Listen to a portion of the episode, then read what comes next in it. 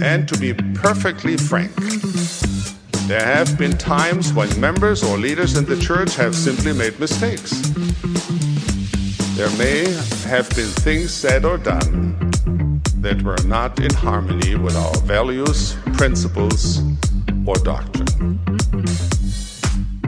Brothers and sisters, stay in the boat. Use your life jackets. Hold on with both hands. Avoid distractions.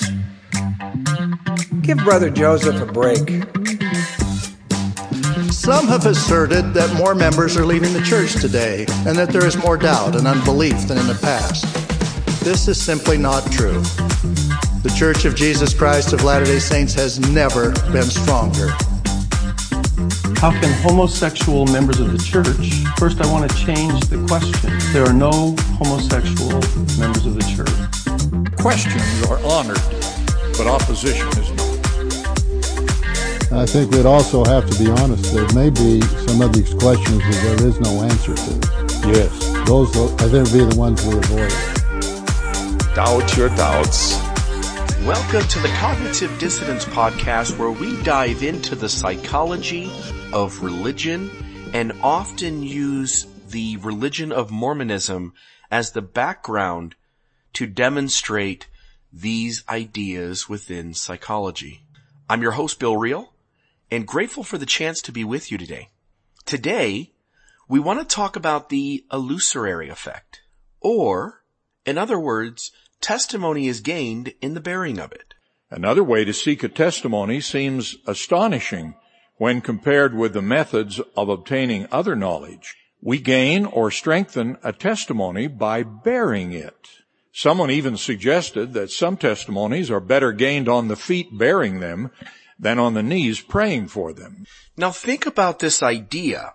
So within religion, if you are part of the true belief system, pick whatever belief system you want to pick, and if you want to have a testimony of that belief system and this religion wants you to have a testimony in situations where otherwise perhaps you do not have one, you often see that religion encourage you to bear a testimony that you prior to standing up didn't think you had, and then in the bearing of that testimony, you'll get a testimony.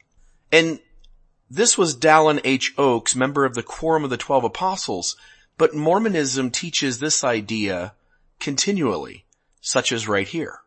President Boyd K. Packer said, "A testimony is to be found in the bearing of it.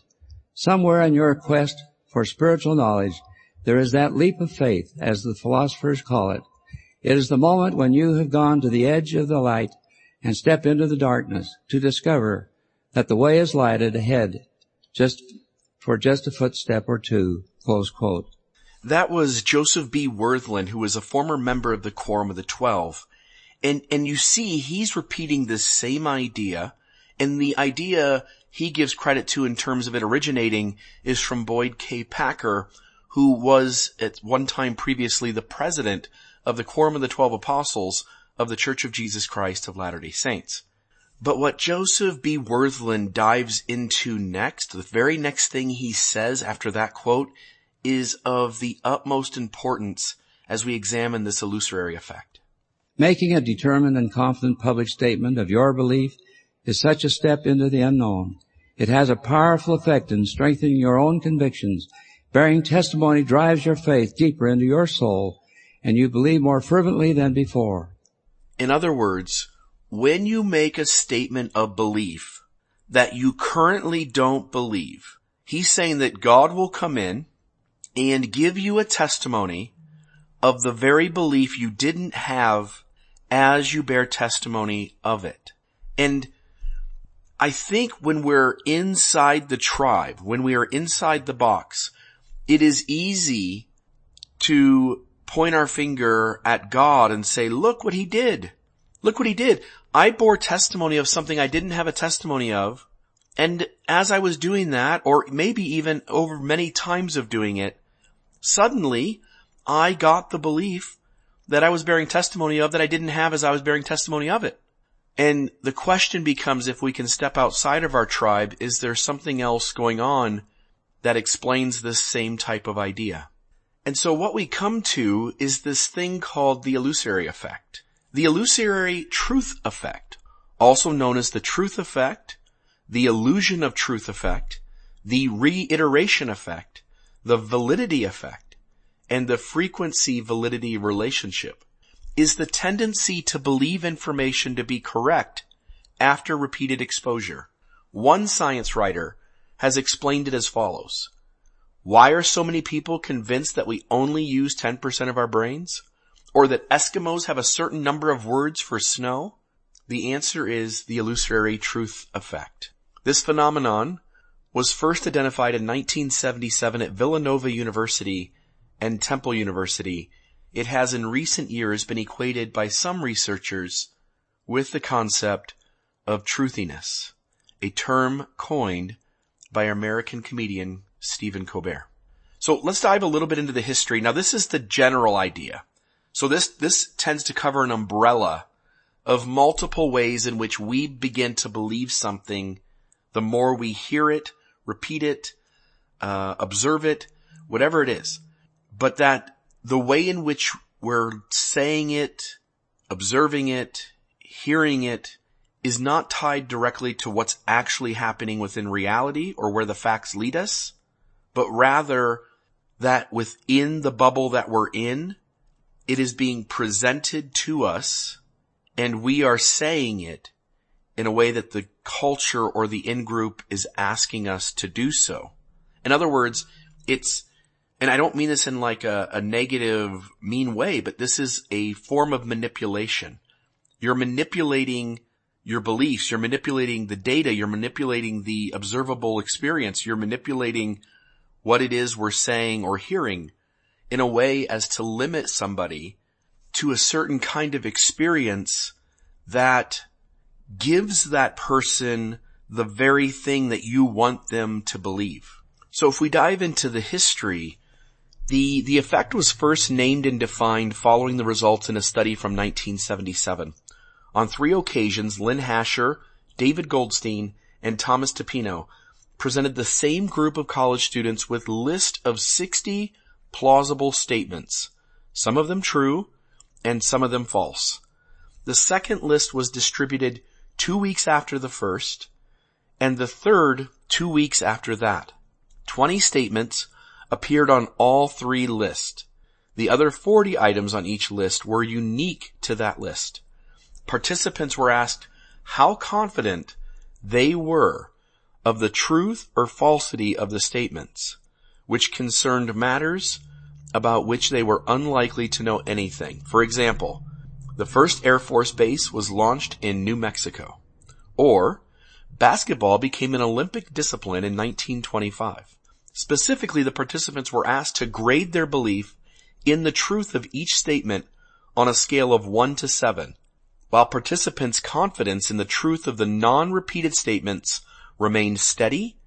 Their confidence in the truth of the repeated statements increased from the first to the second and the second to the third sessions, with an average score for those items rising from 4.2 to 4.6 to 4.7. The conclusion made by the researchers, who were from Villanova and Temple universities, was that the repeating a statement makes it more likely to appear factual. In 1989, Hale R. Arks, Catherine Hackett, and Larry Bohm essentially replicated the original study with similar results, which was published in Europe's Journal of Psychology. So that's the general idea. But it becomes more specific if we look into the idea of the reiteration effect. And it applies more directly here to what we're talking about. I don't want to spend a lot of time on it because I don't want this episode to go long, but I at least need to say that there was a study done titled The Reiteration Effect in Hindsight Bias. And what it was basically doing is trying to figure out why, when people look back on a belief that they have and they recall it, that belief got stronger. And they couldn't explain exactly why that happened until they discovered the reiteration effect. The folks in this study are Ralph Hertwig, Gerd Gigerenzer, and Ulrich Hoffrage. And I know I'm probably pronouncing at least that middle name wrong, if not all three. But here's the heading at the top of their study. It says, repetition of an assertion increases the degree of belief in that assertion.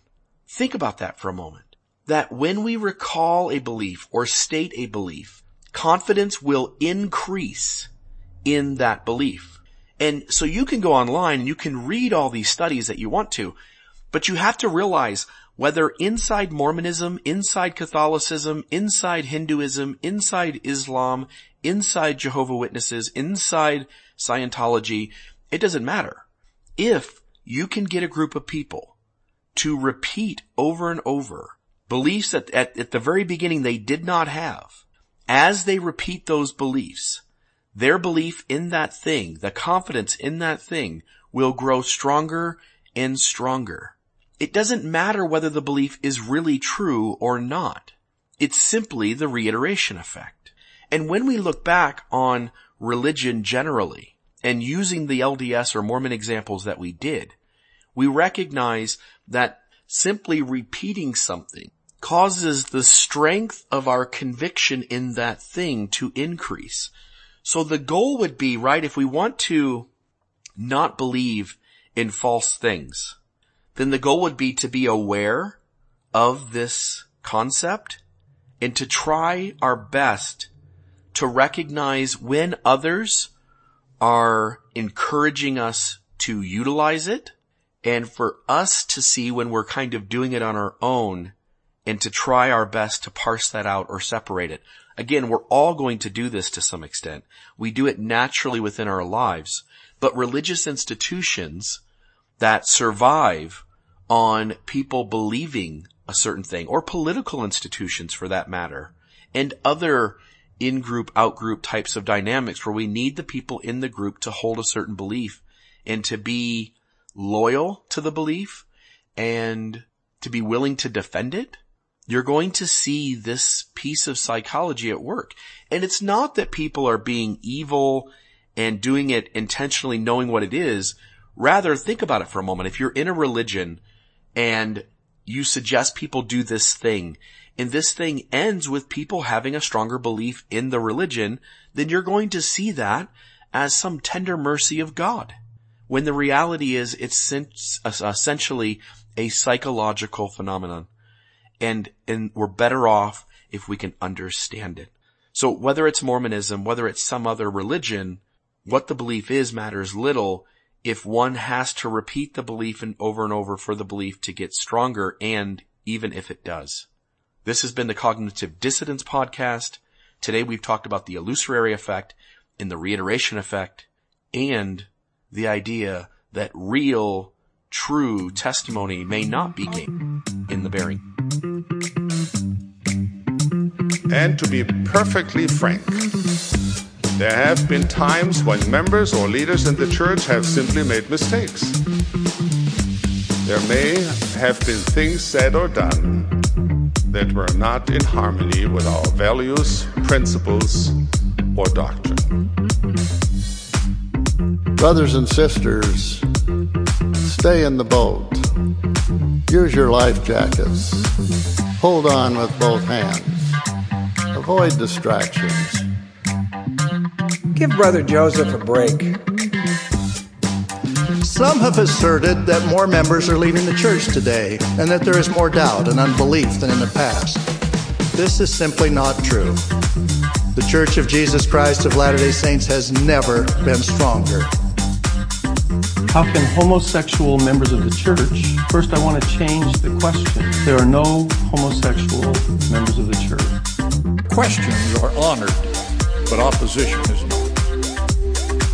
I think we'd also have to be honest. There may be some of these questions that there is no answer to. Yes. Those, I think, would be the ones we avoid. Doubt your doubts.